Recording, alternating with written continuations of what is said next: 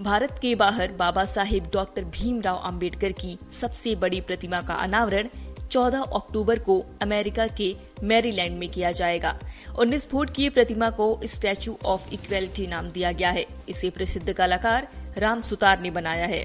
राम सुतार को गुजरात के अहमदाबाद में स्थापित सरदार पटेल की प्रतिमा स्टैचू ऑफ़ यूनिटी के निर्माण के लिए भी जाना जाता है।